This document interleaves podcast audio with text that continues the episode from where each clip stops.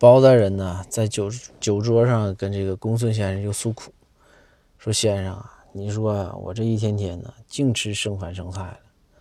我媳妇吃剩下的我吃，我儿子吃剩下的我吃，我闺女吃剩下的还是我吃。你说我这可咋整？公孙先生说：“那大人，那你要不你买条狗吧？”然后这个时候包大人一听火了，跟公孙说：“公孙。”咱还能不能做朋友了？你这么说我生气了啊！公孙说：“大人，我我这就是建议你买条狗，怎么了？”包大人说：“那狗剩下的不还得是我吃吗？”